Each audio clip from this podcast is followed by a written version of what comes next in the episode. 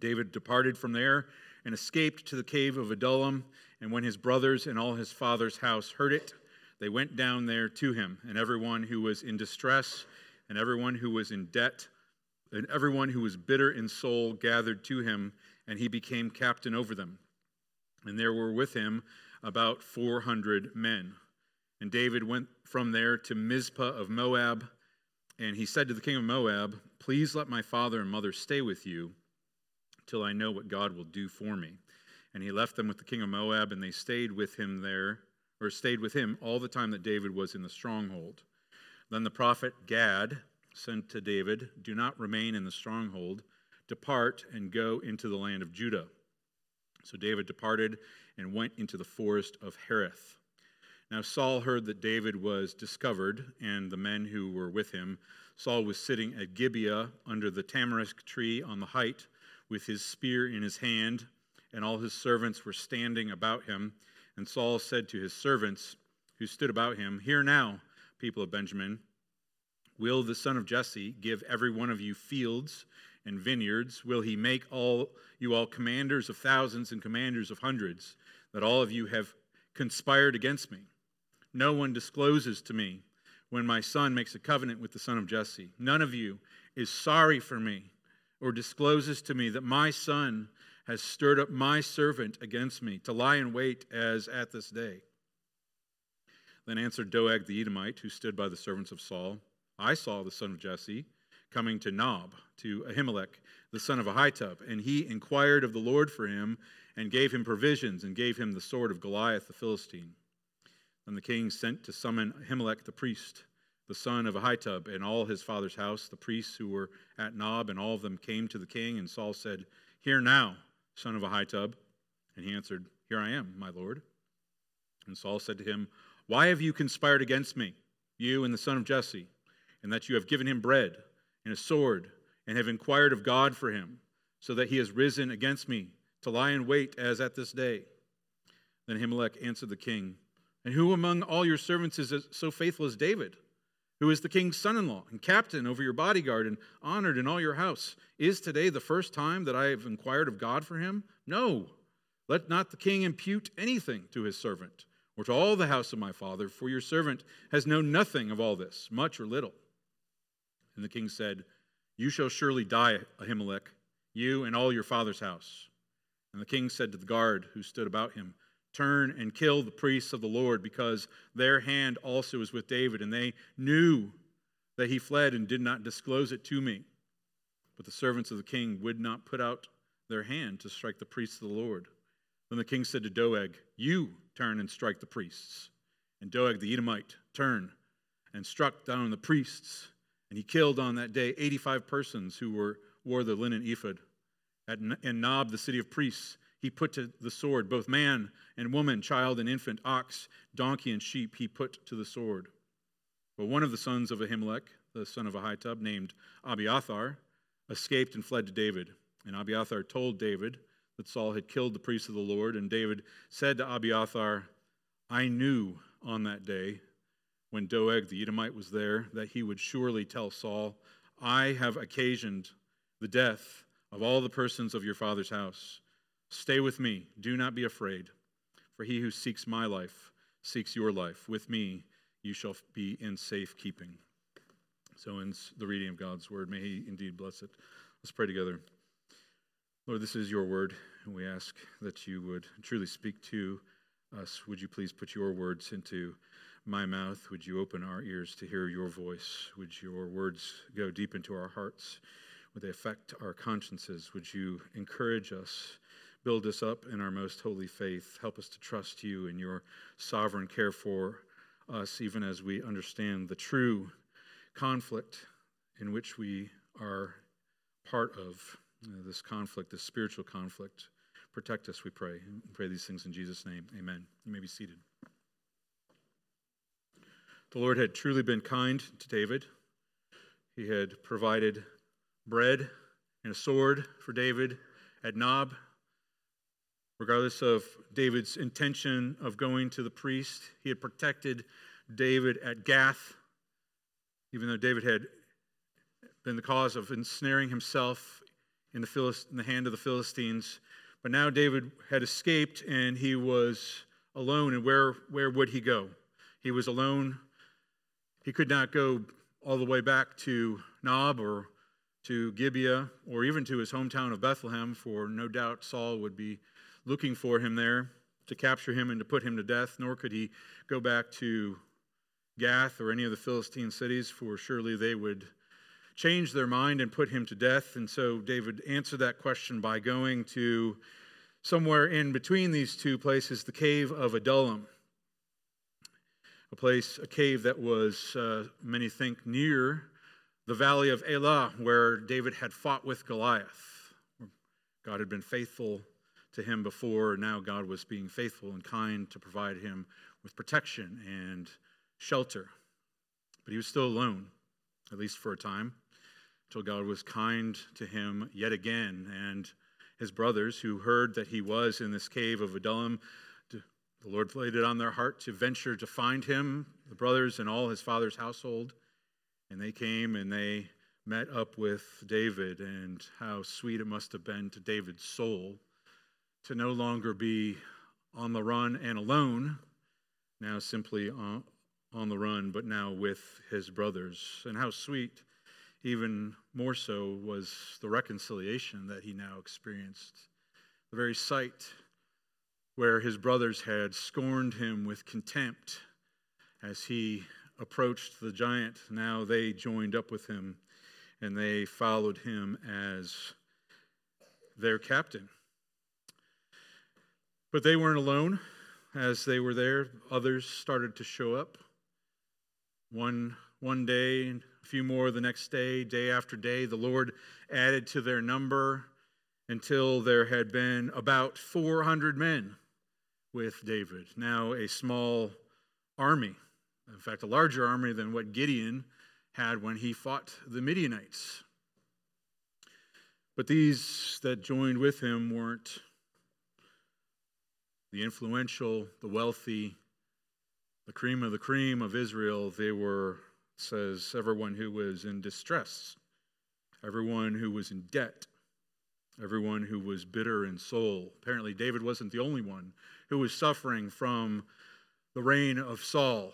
His kingdom was not one that brought blessing to all of its people. There were many who found affliction under his rule, even if they weren't the objects of his scorn. And they gathered to him. And so now with his group, and David rejoicing to see these newfound men in his life, and he saw his brothers, and he was reminded of his father and his mother, and he began to inquire how they were, and all of a sudden panic struck his mind.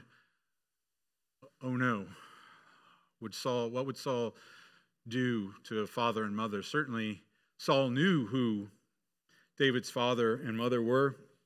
Saul's favorite term for David was the son of Jesse. The son of Jesse is the nameless son of Jesse. And Saul, in his vindictive and murderous plotting, would he go and round up and slaughter David's father and mother, especially with his brothers gone. So David knew he must do something. And so he went from there to take his father and mother to Moab, of all places. Was David being crazy like he was in chapter 21? I mean, in chapter 21, he went to the Philistines. He went to the town of Gath, the enemy city of the Philistines. And there they were ready to capture him and potentially put him to death. Well, Moab was an enemy of Israel as well. Saul himself had fought against the Moabites. How had David not learned his lesson? Well, in fact, this was very different, because as it turned out, in God's good providence, God had been kind to David even generations before, because both David and his father Jesse had Moabite blood coursing through their veins, because David's great-grandmother, Ruth, was from Moab. Lord in his wisdom had caused this Moabite woman to come back with her mother-in-law and be married to Boaz, the man from Bethlehem, who was the great-grandfather of David. And David knew this. There was no doubt family.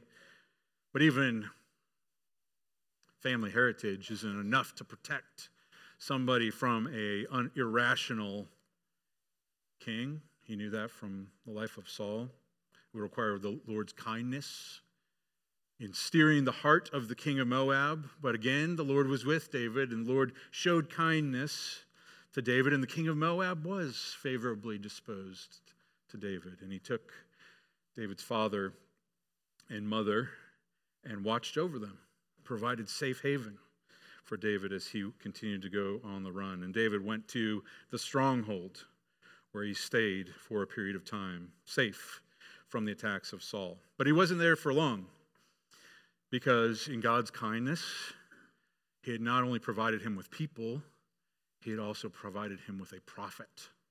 Of the 400 that had gathered to him, these outcasts, these malcontents of Israel, there was one prophet, the prophet Gad, one through whom God spoke to David, and he said, "Do not remain at the stronghold. Depart. Go into your land, the land of Judah." And so David did. And he went and into the forest of Hereth. Who was this prophet Gad? He actually has a very important role in the story of David, but surprisingly, we see very little about him. He shows up here at the beginning of the story. The Lord speaks to David through the prophet and tells him to go out of hiding and go into the land of Judah. And we also see him at the very end of David's ministry. There's a situation where David calls for a census, and it displeases the Lord. And the prophet Gad is the one whom the Lord speaks to David. And in the course of that dealings, at the end, it is the prophet Gad who tells David, "David, you need to go and buy this plot of land, this threshing floor of Arana, the Jebusite," which becomes a very important plot of land, because that becomes the plot of land upon which David's son Solomon builds the temple of God. And yet this Gad is barely there in the narrative. We know about Nathan.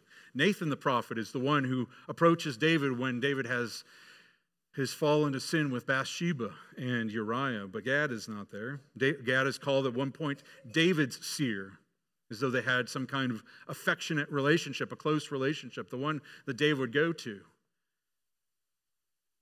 But we have good reason to believe that even this account that we have of David, this story that we have of David in 1 Samuel and 2 Samuel, could be in part written by this prophet Gad. At the end of 1 Chronicles chapter 29, it refers to the story of David's life as the Chronicles of Samuel the seer, of Nathan the prophet, and of Gad the seer, as though these are the prophets that give us this narrative of David's life. And so we get a sense that Gad could very much be like the New Testament Luke, who is with Paul on his missionary journeys, who just kind of peeks into the story in the book of Acts, but is there to have an eyewitness account to the life of Paul and his ministry throughout the Middle East. So Gad may be a similar person who is there with David, observing, speaking to God, or speaking on behalf of God to David. And he tells David, "Leave the stronghold, go into Judah." And so he does. Now, Saul heard that David was discovered, it says, and the men who were with him. This may be a flashback a bit. There may be a split screen going on here. The timing is unclear. But the image that we have of Saul at this particular time is a stark contrast to that of David. David is in hiding. He's hiding in a cave. He's on the run. He's under cover of darkness. He's in fear for his life. Saul is out in the open, in a high place. He's not running. He's sitting under a tree, just chilling with all of his guys standing around him, attending to him. He's sitting there with his trusty spear. in his hand. And he's throwing himself a royal pity party. Help me to understand what's going on, guys. Has David promised you something? Has he promised you money or position, fields, vineyards, a command? What is it? You're all conspiring against me. Nobody tells me when my son makes a covenant with the son of Jesse. Nobody tells me when my own son stirs up my own servant to put me to death, to lie in wait for me. Why are you conspiring against me? Talk about a hostile and toxic work environment. Here are the servants of Saul. And Saul is flipping the script. It is a classic behavior of abusive individuals where they turn the story around so that it is no longer they who are the victimizer, but they are the victim. He says, it's you all are conspiring. It's my son who's conspiring. It's the son of Jesse who's conspiring. Everybody's out to get me. And all the servants, they've been around. They've seen Saul's actions. They've seen Jonathan's blameless behavior, David's blameless behavior, but they can't say anything. They can't even do the palms or the side eye because Saul has a toxic combination, a dangerous and deadly combination of an unchecked temper and that spear, which he has shown a very willingness to hurl at anyone who gets his ire. And so they just stood there, kind of blankly looking at Saul in silence until Doeg broke the silence. Now, Doeg, the Edomite, we saw him in chapter 21. This guy certainly seems ambitious. I say that because he is Doeg the Edomite. Edomite meaning a man from Edom. Edom, another one of the enemies of God. Edom, the descendants of Esau, the rival brother to Israel. But we were told that Doeg the Edomite is the chief of Saul's herds, the chief herdsman. How does an Edomite rise to the chief shepherd over Saul? I'll tell you, through cunning, through deception, through politics, through ambition. And he hears his master, and he hears the silence, and he sees an opportunity because he was there, and he says, "Oh, Saul, I saw David. David came to Nob. David came to Ahimelech, the priest, and Ahimelech inquired of the Lord for him. He gave him bread. He gave him a sword. He gave him the sword of Goliath, the Philistines. He told Saul what he wanted to hear." Now, of those three things that he told them, two of them we know are facts. We know that Ahimelech gave David bread. We know that he gave him a sword. But the accusation that Ahimelech inquired of the Lord for him is an unfounded accusation. It's a plausible accusation. Ahimelech was the priest of the Lord. That's why David should have gone to him, was to inquire of the Lord for him. But if that's what Ahimelech had done, that's an important detail that the author of 1 Samuel left out of the narrative. It seems that Doeg's embellishing the story to tell Saul, yeah, you know what? Those priests, they're against you as well. And notice what Doeg also left out of the narrative. Another important detail. He left out the fact that David came and was deceptive to Ahimelech, saying, "Oh, I am here on a secret matter from the king. He told me not to say anything." Doeg said nothing about that. That certainly would have changed the story quite a bit so that Saul might have thought, well, Ahimelech didn't know any better, but Doeg leaves it out because he knows what Saul wants to hear, and Saul heard what he wanted to hear, and so he summoned Ahimelech and his entire household, and they came, and Saul begins to hurl his accusations. He says, "Hear now, son of Ahitub. Hear now." And Ahimelech, in humility, says, "Here I am, my king." He says, "Why have you conspired against me? Why have you conspired with the son of Jesse? You've given him bread and a sword and inquired of God for him, so that you've risen against me. He's lying in wait. Why is everybody against me? Why now you?" Beloved, ministers of God are called to say the hard things. They're called to say the truth, to speak the truth. And the problem is that we don't want to hear the truth. The hard things are hard because we don't want to hear them. And the calling to be a minister of God is a dangerous calling, because in saying the hard things, we become put in the crosshairs of the hatred and the animosity of those who don't want to hear the good things. And it's not our truth. It's not our message. We are merely messengers of God. And yet, as the messengers are placed in the crosshairs. And there's an element that every one of us is called to that same ministry. We are all called to speak the truth in love, and it is a dangerous calling, and we all know it. And that is why we shrink in fear from speaking the hard things and saying the hard things. But in particular, ministers of God are called to do it, to set an example. They cannot be fearful. They must be courageous. They cannot be cowardly. They must speak. And that's what Ahimelech does.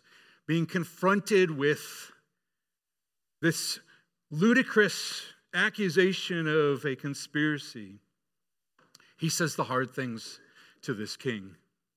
He puts his life on the line to speak the hard things. And he says, "O king, who is more faithful than David? He is your son-in-law. He is the captain over your bodyguard. He is honored in your entire household. Why would you possibly be thinking that he is against you? He is faithful. He loves you." And to the accusations of the bread and the sword and the inquiring of the Lord, he doesn't say anything about the bread. He doesn't say anything about the sword. He does say something about acquiring for the Lord. Our English translation seems to suggest that he's saying, "Is today the first time that I've inquired of God for him?" There's a bit of a translation issue there. There are some who think that he says, "Have I ever inquired of the Lord for him?" No, that's not it. Others suggest that what he was saying there was, "Is this the first time that I've inquired of him?"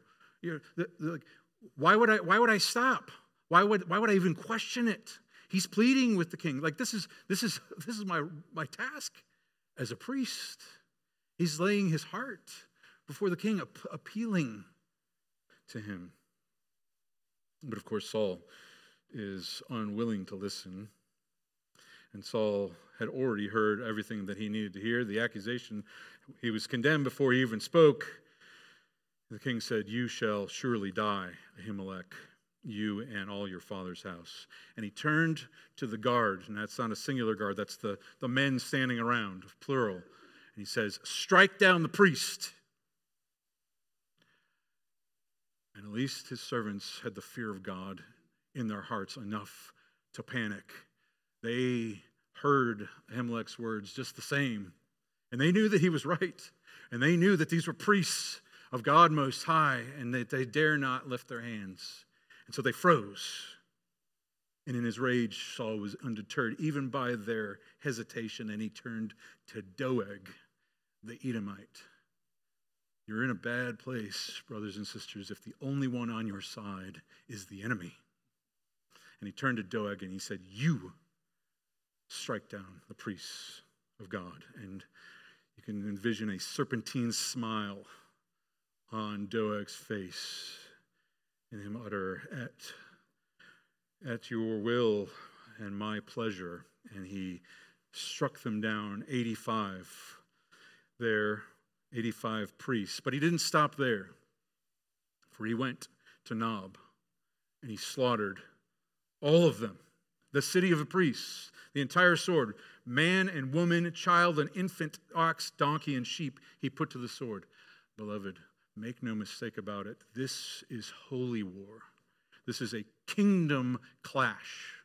This is the same language that we saw in chapter 15 when God commanded Saul to go kill the Amalekites and to kill them, man and woman, child and infant, ox, donkey, and sheep, put every one of them to the sword, and Saul refused.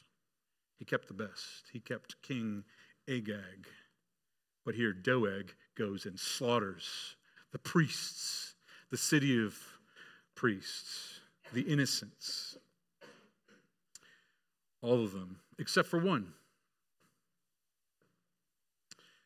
The son of Ahimelech, a son named Abiathar. He escaped. And he fled after David. And he found David. And he told David what Saul had done. And David is cut to the heart.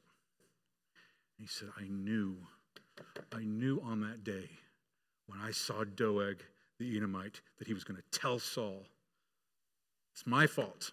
I have caused the occasion for the slaughter of your family. He was cut to the heart. But then he offered this wonderful gospel promise. He says to Abiathar, he says, stay with me. Stay with me. Do not be afraid. For he who seeks you, or he who seeks my life is the one who seeks your life. With me you shall be in safekeeping. Brother, this is a terrible and a dark story, a horrifying story of a slaughter of innocence, a slaughter of God's holy priests and the entire city of priests. And in reflecting on that, there's really three things that we want to kind of drive home that we'll kind of look at. One is a warning. One is an encouragement, and finally, a promise that we see in this passage that can encourage us as well. The first is a warning, and the warning is this, beloved. We must be aware that sin, our sin, your sin, has a far greater reach than you and I care to consider. There is a tangled network of that our individual sin affects. It can be generational. It can be complex. It can be causal. When we look at that slaughter of the city of Nob, who do we lay the blame for? Who's to blame for that slaughter?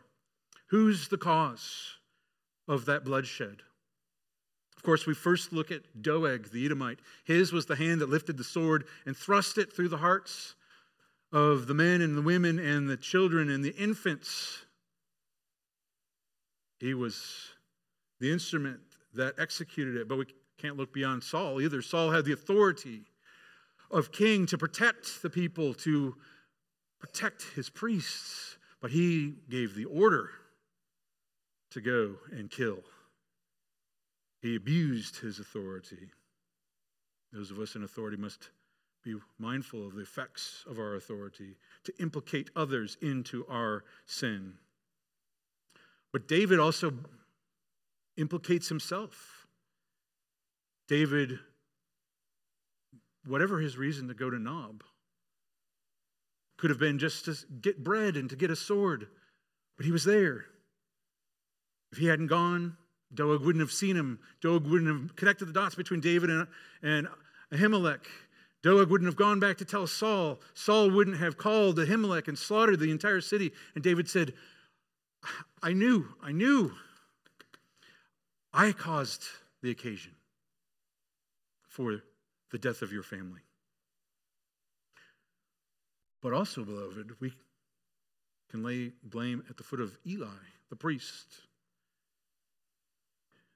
This is a fulfillment of words that the Lord said to Eli the priest back in chapter 2. Eli the priest who was wicked and refused to restrain his wicked sons and honored his sons over the Lord. And the Lord said, There shall not be an old man in your house forever. The only one of you whom I shall not cut off from my altar will be spared to weep his eyes out, to grieve his heart. And all the descendants of your house shall die by the sword of men. And here it happens by the hand of Doeg. And beloved, the point is this. We speak of the blessing and the goodness of God's law. But we have to understand how wicked and awful and afflicting sin is. There is not a sin of yours that doesn't touch and affect the life of another person. But we blind ourselves, we tempt ourselves to think that because sin is against the Lord and the Lord only, that my sin is only against God and God alone. And a 19th century Scottish pastor said it great like this. His name was William Blakey. He said, "Are you not sometimes tempted to think that that sin to you is not a very serious matter because you'll get forgiveness for it? The atoning work of the Savior will cleanse you from its guilt. Be it so, but what if your sin has involved others? And if no atoning blood has been sprinkled on them? What of the youth whom your careless example first led to drink and who died a miserable drunkard? What if the clerk whom you instructed to tell a lie? What of the companion of your sensuality whom you drove near to hell? Alas, alas, sin is like a network, the ramifications of which go out to the right hand and to the left. And when we break God's law, we cannot tell what the consequences to others may be. And how can we be ever comforted if we have been the occasion of ruin to any?" And such was David's heart. He knew that those priests were slaughtered because of the occasion of his own sin. And beloved, some of us have seen that. Some of us have seen others affected by our sin. Some of us who have kids see our sin being mimicked and lived out. Oh, beloved, there is grace for that.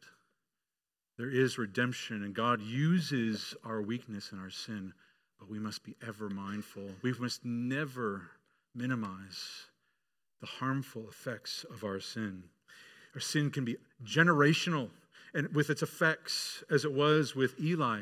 And consider the very different generations. There's two generational stories in this passage. There's that of Ruth and Boaz, the great grandparents of David, who David is able to find refuge in Moab and protection. And then there was the great grandchildren of Eli, who are slaughtered as a result of Eli's sin. Oh, beloved, we leave a legacy. We must be ever faithful to love the Lord with all of our heart, to set godly examples. The sins you think are innocent and harmless are by no means innocent and harmless, beloved. But there is grace.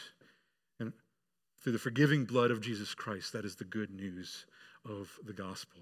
Cling to him and walk in him, for in him there is life. The second thing we want to focus on is an encouragement, and it has to do with the composition of the kingdom of God. Salvation is for those who are in the kingdom of the Lord Jesus Christ. But in here we get a glimpse of its composition. And because this story is truly a conflict of kingdoms. This slaughter of the priests is a slaughter of the kingdom of darkness, striking at the heart of the kingdom of our Lord. But also David's kingdom is beginning to form. He has a small kingdom by the end of this chapter. Did you notice that?